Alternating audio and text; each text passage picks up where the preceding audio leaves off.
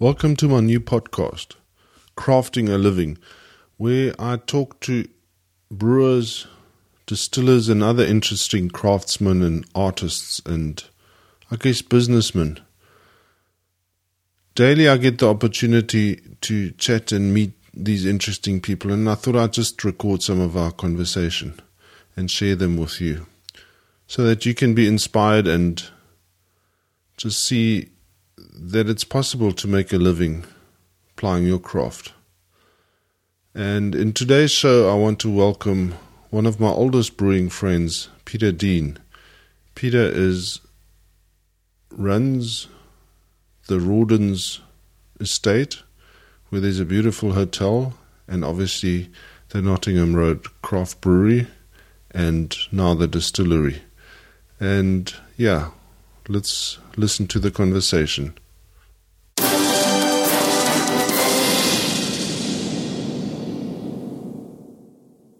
Let's just welcome Peter Dean to the show today. Peter is at Nottingham Road Brewing Company at Rawdon's Hotel in the Midlands.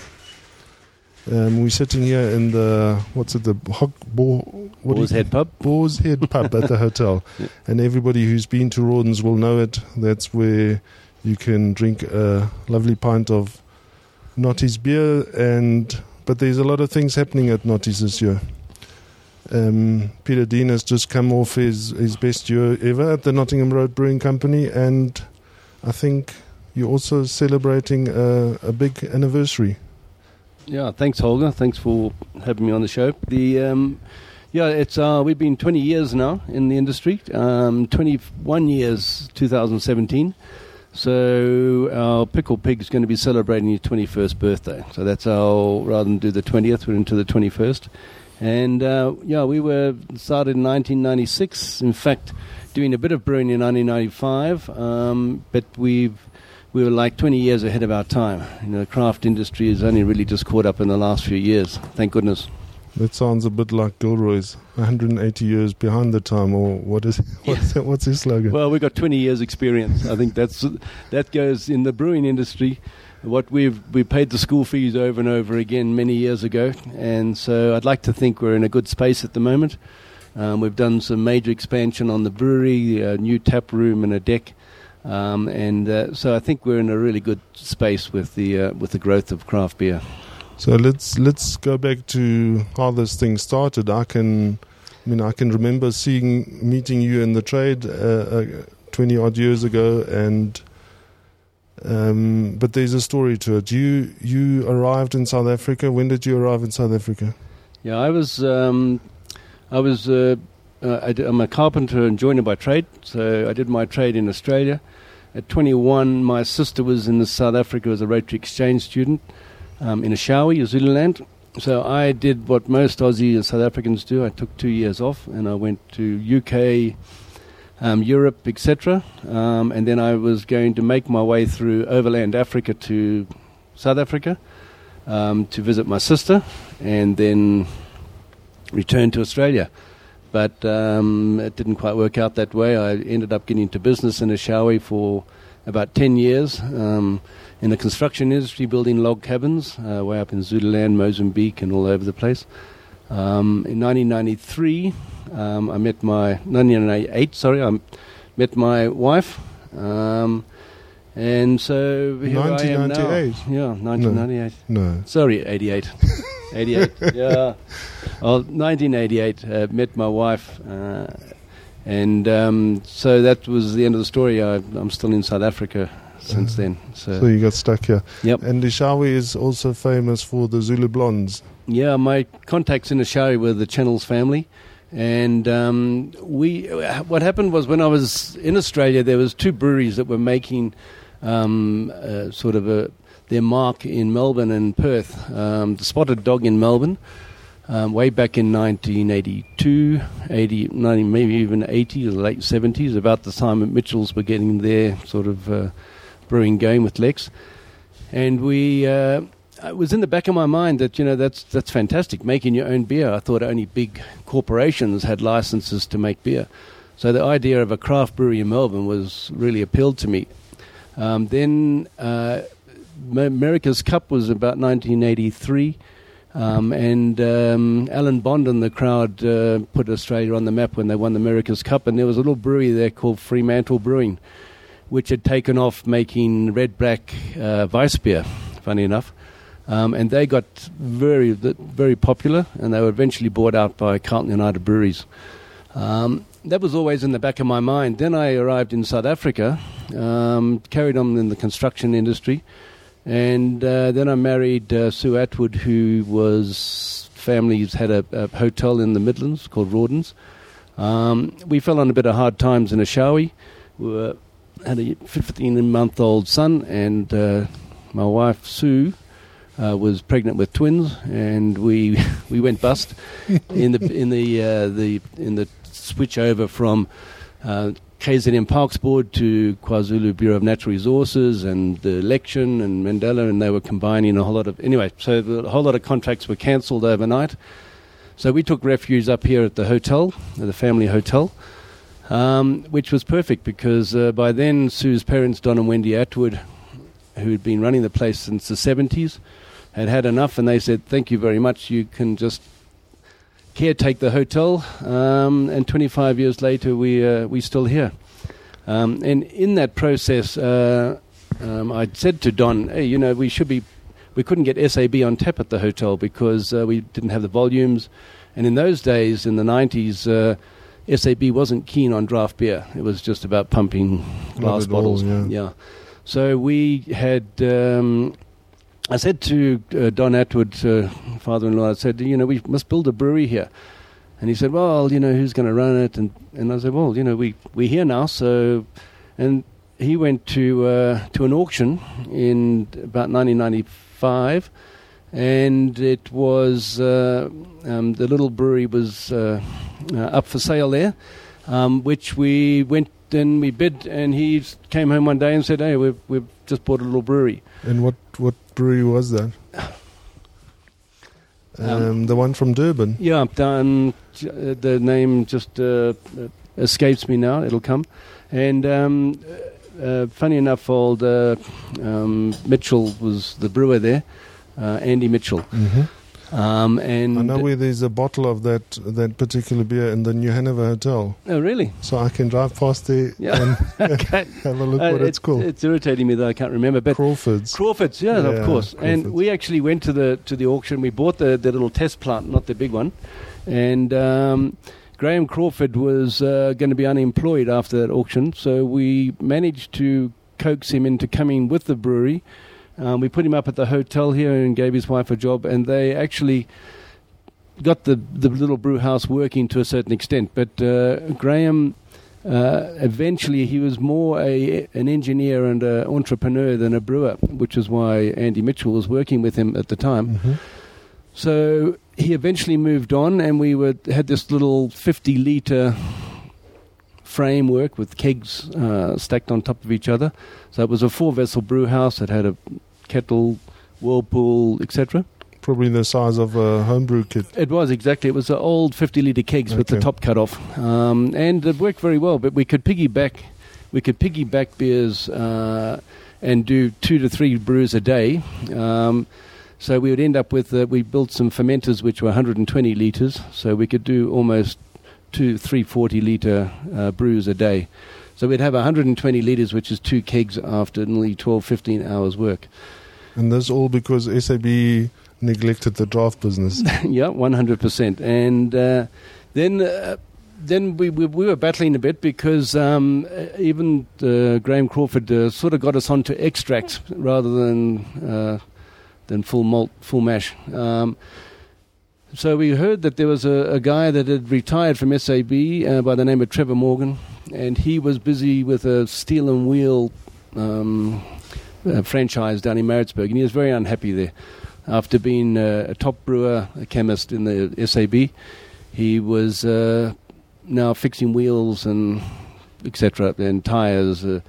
so we got hold of him, and he said, "Great, let's come up." So he went from operating some of the biggest breweries in South Africa down in our cellar and doing um, full mash now. Um, And our crystal malt, he actually did in a little coffee grinder because he only needed one kilo. Still at, we still at 50 liters now. yeah. okay. So, so he went from this massive city, trillions of liters to uh, to doing his crystal uh, crystal malt in a in a coffee grinder, um, and so Trevor joined our business um, and uh, became a shareholder, and then we uh, built the the new brewery, the 10 hectoliter brewery, where it currently is.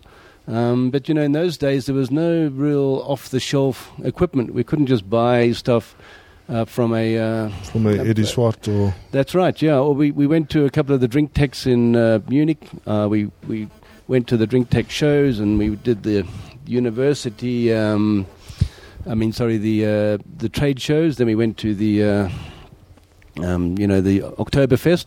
So it was a bit of a double double bonus, and we had a got a lot of experience with what people were doing over there, but we couldn't get anyone to manufacture here, and the cost of importing was just over the over the roof. And there wasn't a lot of microbreweries, as they call them, there um, on offer in those days. A few from Italy. Um, so the other one was uh, Joseph Martin had the Farmers Brew House up in uh, Danhauser. Mm. So we were quite good friends with him. So with we went and looked at a lot of breweries, and we actually designed and fabricated our own brew house um, everything from the the PLC to the uh, um, the actuators, um, the heating system because we've got a our boiler is quite quite unique that the beer flows through tubes um, in a in a outside the uh, the mash tun or the kettle. Um, so we've got a we get a really good hot boil hot break. Um, and I think that's one of the reasons it's it's done so well. And Trevor was with us for about 10 years and then unfortunately uh, had stomach cancer and, and passed away. Mm-hmm. So. Uh, and during this time, you sold mainly at, at Rawdon's? Yeah, we, we predict mostly at the hotel here. Um, in those days, I suppose we're only doing about two to three thousand liters a month. Okay. Um, we we then grew quite quickly. We went into the one liter PET bottles. Yes, um, we did it Steve Floyd from Floyd on Beer was our agent in Joburg in those days. And I think that's about the time when our paths crossed. Yeah, exactly. When, funny enough, just with about two years later, we, we purchased the farm next door um, after our brewery was finished. And uh, on that farm came a little house on the edge of the road, which was the old ganger's cottage. Um, so the railway used to actually go in front of the hotel. And the Bierfassel, as it's known now, was the Ganger's cottage. So it was it had five bedrooms and a big lounge, and it was right on the railway line. Um, the road came from the back. So when we purchased the farm, we thought, oh, what are we going to do with this little house? Um, and a good friend of ours from Michael House, Ken Shooter, was at that time um, looking to get out of retire from Michael House so he's, he used to go to Germany or Austria once a year and uh, run a little beer strubel uh, during the ski season. So he said, let's build a beer house there. So we said, great, because then we can all the booze cruisers can go to the Fussel instead of instead of Rawdon's. So we we built the Bierfassel in also 1999, um, okay. and we had uh, and but we couldn't make a light lager. Well, we didn't have a light lager, so along came Holger with uh, in your Bavaria days. uh, I was happy to sell you the the light lager. Yeah, and you were you were very into it because it was a German theme with the yeah. Eisbein and the and everything else. So. Uh, you know, our paths crossed way back in '99, so it, has so been a was, long haul. I was having a discussion with my wife because uh, we also installed Scrumpy Jack Yep. Do you remember that? Yep, that's right. Yep. And we bartered a keg of Scrumpy Jack for a two night stay at the Rawdon's Hotel. And, I, and we were trying to work out, it was our wedding anniversary, and I was a poor uh, beer rep, uh, not earning anything. So I took a, a, free, a keg of Scrumpy Jack and bartered it for, for a two night. Oh, I'm still keen to do that now. Old, uh, so you say that must have been around 99, 2000. Correct, yeah. We thought it was a bit earlier, but yeah. Yeah. Okay. And you know, the we our turnover went up quite quite sharply because we were one of the f- only microbreweries in in KZN. Um, and one of three or four in the whole of South Africa in those days, Gilroy's, etc. Um, and I think that uh, you know we there was a lot of TV teams came up to do a series on making beer, and we had a little black pig here for a while that used to drink the beer, and so we went through a, a really massive uh, um, sort of uh, spike in interest, mainly about the concept of the beer, and but not so much uh, a big beer culture. People would still arrive here. And I would say, do you want a micro beer, as we used to call it in those days? And they would Mm. say, well, what's the closest to Car- Haas, Castle or Hansa? And we said, no, well, nothing really. But uh, so we actually had to develop our lagers, uh, which you don't see very much in America in the craft brewing industry. They don't make lagers and pilsners. Um, but we had to do it here to try and just get some market share to just pay the bills. Um, because people weren't really ready for the, the porters and the pale ales and Weiss beer, etc. And uh, do you have any of those uh, those videos somewhere in? in Yeah. Oh, do you still I have do them? have, You should yeah, Put those yeah. on on YouTube. Yeah, Andy So- Mitchell used to be interviewed often. I think Okay. they all thought he was the he was the owner because he was often under the oak tree interviewing people on uh, top billing, no, that type of program. Okay. Anyway, yeah, And he also owned. Uh, they also thought he owned Mitchell's Brewery. yeah, he, exactly. And he he ended up managing Mitchell's Brewery in Joburg, and then going down to the uh, to the Cape to uh, Birkenhead, um, and he was there for about ten or fifteen years. And I think he's the only brewer around that doesn't drink. He only drinks Coke. Oh, So uh, he's now in Adelaide, I think. yeah, and I met Andy Mitchell when he was brewing Mitchell's beer at Bavaria Yeah. in Joburg. Oh, yeah, it was too expensive to ship it, I think, from Cape Town or, or Knysna, so he was brewing it at, at Bavaria. And he was utilizing their packaging plant. I think Mm. that was the biggest thing. Okay. Um, that he uh, could get an extended shelf life with a bottle and a crown rather than the PET bottle, which was their traditional packing in uh, in Knysna. Yeah. So let's go and, and see where we are today. You've got the Bierfassel, which uh, Sean runs, um, and you've made some uh, big improvements there. You've installed some new lines and stuff. Yeah, we've just done a. Sean basically leases the business there, so it's his business, our asset, and uh, we we assisted him in putting ten, um, or eight to ten taps now. Um, so because we've got eight beers with our new, our latest range is taking off. Mm. We we keep on thinking let's bring in a beer just for a, a fun and a season. But it becomes too popular and we can't take it off tap. So we end up now, we've got eight taps after being the boring four for maybe 10 years, 15 years. And our Swinging Samango, which is a, a mango flavored uh, um, beer for the sort of uh, the new drinkers, something a bit sweeter. Mhm. Our cappuccino, which is our porter with uh, coffee, cappuccino and you've, porter. You've um, teamed up with a with a coffee company there. We have, yeah, branding, yeah. We've which is quite interesting. Yeah, we've got uh, the local coffee company, um, which is uh, uh, Terbodore, which is over the um, just over the freeway. So they're uh, craft craft coffee, coffee craft uh, beer, and I think it's it's a really good combination, and the people so. love it. It's uh, really taken off. So, and then we've got our Wombat, which is a summer ale, which is the base for our mango. So we get some cross pollination there. So we can use a couple of beers and make a couple of different um, flavors from. Um, and then, uh, so we've, we've, we've got, we've built the range to eight. So now the Bierfassel's got all eight on tap, whereas before they used to have four or five when they're bringing Mm. the guest tap. So it's tidied it up a lot more. We built a new uh, cold room, um, all new lines, flash coolers. So it's really, and I think they, geez, they did, I don't know how many, about 40 or 50 kegs over Christmas. So um, they are one of our biggest outlets, Mm. along with Rawdon's.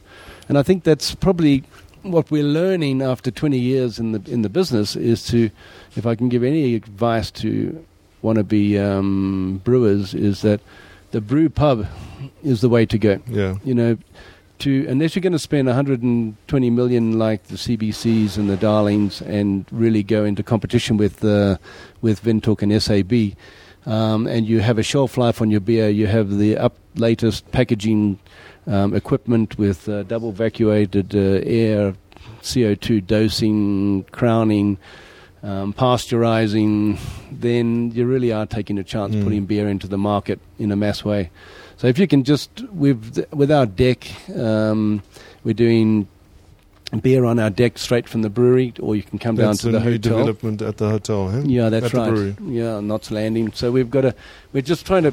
When I was in America at the last Brewers Conference, I uh, I noticed that we probably compared to the breweries in the states, we're not being.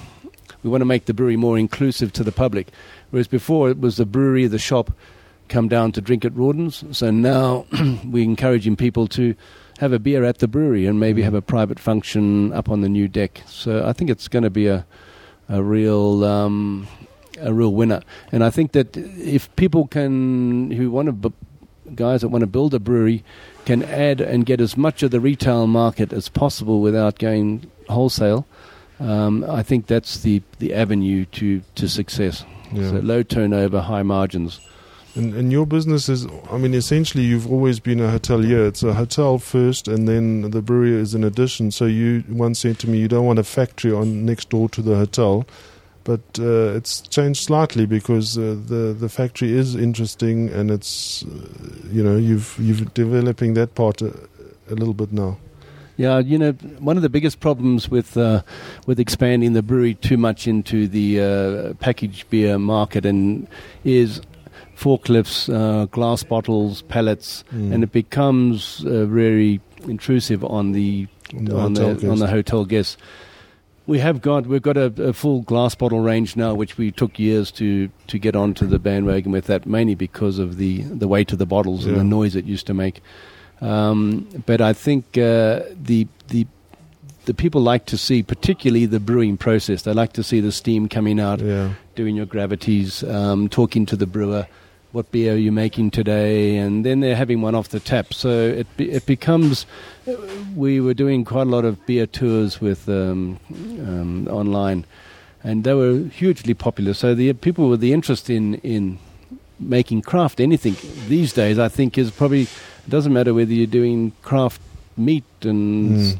you know uh, home salt, uh, home smoked meat, or anything that's craft is going to take off. Anything that the big boys, I feel, that are doing, like bread, artisan bread, artisan cheese, beer.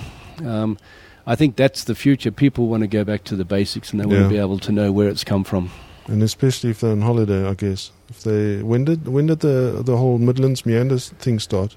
Um, the Meander started um, with uh, three guys, uh, Adrian McWilliams, who managed the hotel in the 80s um, until we arrived in 93. He was one of the founding members. And it was actually Don Atwood who um, said to him one day, you know, what's, what's there to do in the Midlands? We need to get something up here for, um, for, the, for the guests to come and see. Mm.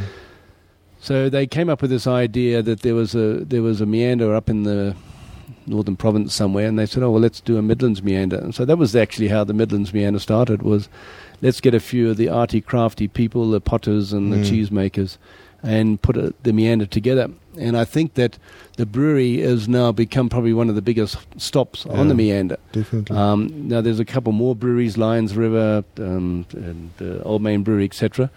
Um, if we can get enough breweries up here to make it a, a real beer destination, Mm. um, I think that it's it'll grow the industry and everyone will do quite well out of it. Yeah, I think so. I mean, you planted the the word ale trail with me about two or three years ago when I was doing the beer book, and I think that that's become quite a nice kind of concept to to organize the ale trail because most craft brewers make or want to make ale rather than than lager. So I think it's quite a fitting thing, and it's nice to see that you welcome other brewers into the area. Um, I think I- it's a good thing. I think it's it's fantastic. You know, you, when you go to a car yard, you want to go to four or Mm. five car yards. You know, I think they feed off each other, and I think the the concept of uh, the brewery feeds off each other because you'd like to go around and taste three or four places within a couple of days or Yeah. a day, and um, so I think the the the concept of the ale trail. Um, it's like in Cape Town, if you could only go and drink Boschendal Mm. um, wine, it would make the wine route uh, very boring. Yeah. So the more, the more, and it keeps us on our toes as well. You know, when Yeah. the, when um, new competition comes into the area, um, you've got to really be be uh, um, inventive, keep keep the interest in your Yeah. own product. And I think that's what we didn't do for a long time. We we only had four beers, and we sort Yeah. of we went through the ups and downs of the uh, craft industry, where it was up and then it went flat, and then Mm. 2008 it dropped because people didn't have money. Thank goodness the growth of craft beer in the Cape, particularly when that started four or five years ago, um, has uh, really just given people the insight to go and look for more beer. So the more breweries in the Midlands, the, the, The better. better. Yeah. And potentially, we've got Old Main Brewery in Hilton at the Old Crossways Hotel. Then Lions River, which is not quite ready for, for the public. Um, there's something happening at uh, Belgowan, Mm-hmm. and then yourself. Yeah. And Blueberry Hills is also there's talk of something happening there. Yep. Blueberry Hills was talking about quite a big outfit, Yeah. um, which I think has uh, been reduced in size a bit, Okay. mainly because I think the they're also in a, a very green area, and so Mm. the licensing becomes a big issue. Okay. Um, so it's uh, no, I think it's uh, it's we're in for a good 2017. Yeah, so yeah, so we're looking forward to a good celebration. Yeah, um, 21 years of the pig's 21st birthday, as John says. And uh, what else is in store for Nottingham Road Brewing Company or Yeah. for Rawdon's? Well, we're in an exciting stage at the moment. I think, um, particularly um, with the, looking at the artisan side, Mm. is that we, you know, the craft gin market and craft whiskey is really taking off. And I noticed that when I was in the States as well, particularly the craft whiskey, to the extent that you go to a lot of restaurants now and they only sell craft whiskey, they don't sell a lot of your traditional um, blended whiskies, you know, your Johnnies, etc. Mm. Uh, people are actually going out and saying, "What is your local whiskey?" So Okay. we have now um, we've got a little still that we've been we put together with a guy called Peter Weiss. It was his dad's little still. So we're doing some trials at the moment. We're still not ready to go commercially. Mhm. Um, it's a little 50 litre pot still, so it takes me back to the days when we were doing our 50 litre 50 brews litre down in the beers, yeah. cellar for our beer. And uh, but boy, it's been fun. We have we put together a little 500 liter because you know the beer base is what you need to make whiskey because it needs to be a malt, a full grain. Okay. Um, bourbon would be rye and um, malted barley for whiskey. Um, and that is the base for, for gin and vodka as well. So with one base, we can actually produce three different uh, um, styles of, of uh, spirits. So we've done a few trials. We've got our first whiskey in the in the barrel with on oak. Um, it needs to sit for three years, so that's a bit of a long haul. So we're thinking we'll just put ten percent of our, our our production into whiskey and forget about it. uh, Put it into the pension fund. Mhm. Um, our first gin, we we've done some some magnificent trials, uh, or great trials with flavour, um, and we've got uh, uh, with uh, with the help of Peter Weiss, and, and by the way, it was his father's little still, so it's Mhm. like hundred years old, Okay. and it's got a bit of a soul that really makes good stuff. And uh, so we made about uh, a few liters, and we put into three batches, and we did a high juniper content in one, high citrus in the other one, and high uh, um, herb or botanic flavour in the third, which includes things like lavender, rosemary, and etc. And then we did a um, spent an afternoon just doing some trials, mixing those at different ratios to get a to get, and I think it's really tasting great. So we've now we've got a little shop. Those who know uh, Rawdon's, there's a little shop called Squirrels that's sort of been closed for a couple of years, um, a little home decor shop. So we've gutted that, and we're turning that into the little distillery. Um, and uh, with our tap room onto our deck, we'll then offer our four latest uh, craft beers um, and our gin, and one day our whiskey um, and vodka. And you can also do uh, honey mead. You can. So the, really, we have got the uh, the potential to um, to to do anything um, in the in the you know in the in spirits or in beer um, and even ciders. Okay, that's. I mean, it's a lovely story, and um, I mean, if we look at you, Peter, you started your life off as a craftsman, um, carpenter, and now you're crafting your living, crafting nice beers and nice gins, and hopefully soon some whiskey. Um, yeah, it's it's a very nice story, and where we all know Rawdon's. We can find the beers here. Um, have you got a few other outlets where people can taste your beers? Yeah, we've got. I mean, obviously the Bierfassel, and we've got Yeah. um, the tap room provides quite a few places in in Joburg. Okay. Um, in saying that, we, we were in a lot of places in Joburg, but with You the were, growth yeah. of craft industry, um, the the need for places like uh, Beer House, etc., to bring on new brands the whole time um, requires us to keep reinventing Mm. ourselves for, for us to get tap space in those places because they they want you know they're about craft beer and they want to the people that come there need to taste new beers every time they come almost you know so it's a it's I'm reluctant to get too much out into the market Mm. um, the temptation to go down to Cape Town is huge Huge. but it's logistics. You know, Mm. you've got to keep the cold chain going the whole time. It, you've got to, if you send down stainless steel kegs, you've got to get them back. If you send down PET kegs, you have the problems with uh, puncturing and uh, beer quality. So I'm, I keep on saying to myself, just stay small, stay local, um, spend money on the property, and Mhm. get peop- more people to the hotel Yeah. um, rather than becoming um, a, a, a big brewer and chasing numbers.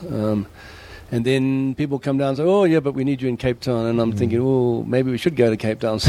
so Yeah. it's like a, um, it's a real difficult one. You know, Yeah. it's uh, the coffee, the coffee porter in particular is something that that could do well um, for a year in Joburg and Cape Town. So maybe to send one of our brands down there just as a as a, um, a pilot sort Mm. of uh, release would be fine.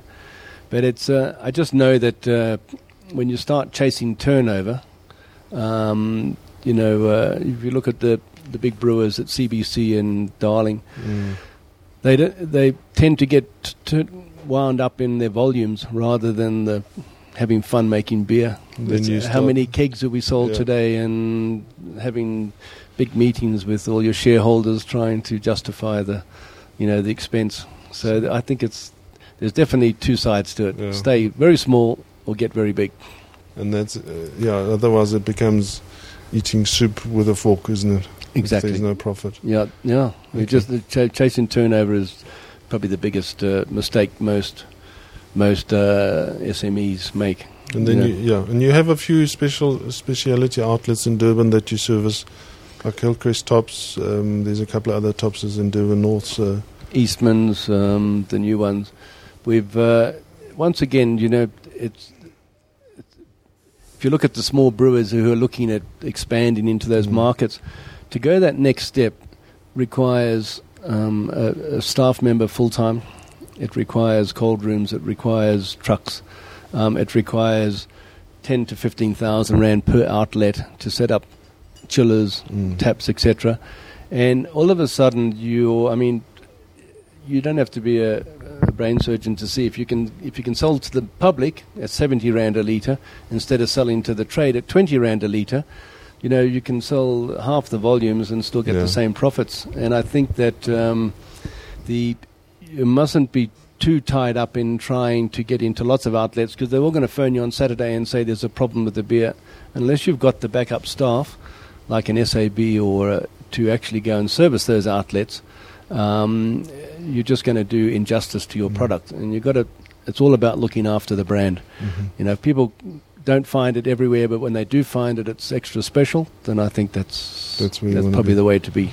Okay, good. Nice to chat, Peter. And I think we're going to let you go there. Perfect. We'll go and make some more gin. Cheers. Cheers.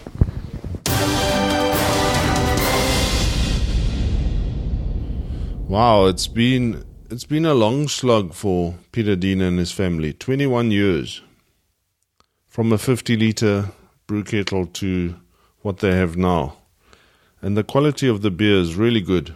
Really exciting stuff happening at Nottingham Road Brewing Company. So guys, please, next time you're in the Midlands, pop in at Rawdon's and at the Bierfassel and just see what's happening there. And when you pop into the little shop at the brewery, look out. There's there's copies of the beer book for sale, and that means the next one's on me. Yeah, there's nearly eighty free beers in the beer book. So grab a copy, and every time you visit one of these little breweries, you can get a beer for free. And that really pays for the beer book. Peter Dean, thank you for creating a piece of heaven for all the beer lovers in the Midlands. And we look forward to your dream of creating a ale trail in the Midlands meander. Thank you, and we'll see you on the ale trail.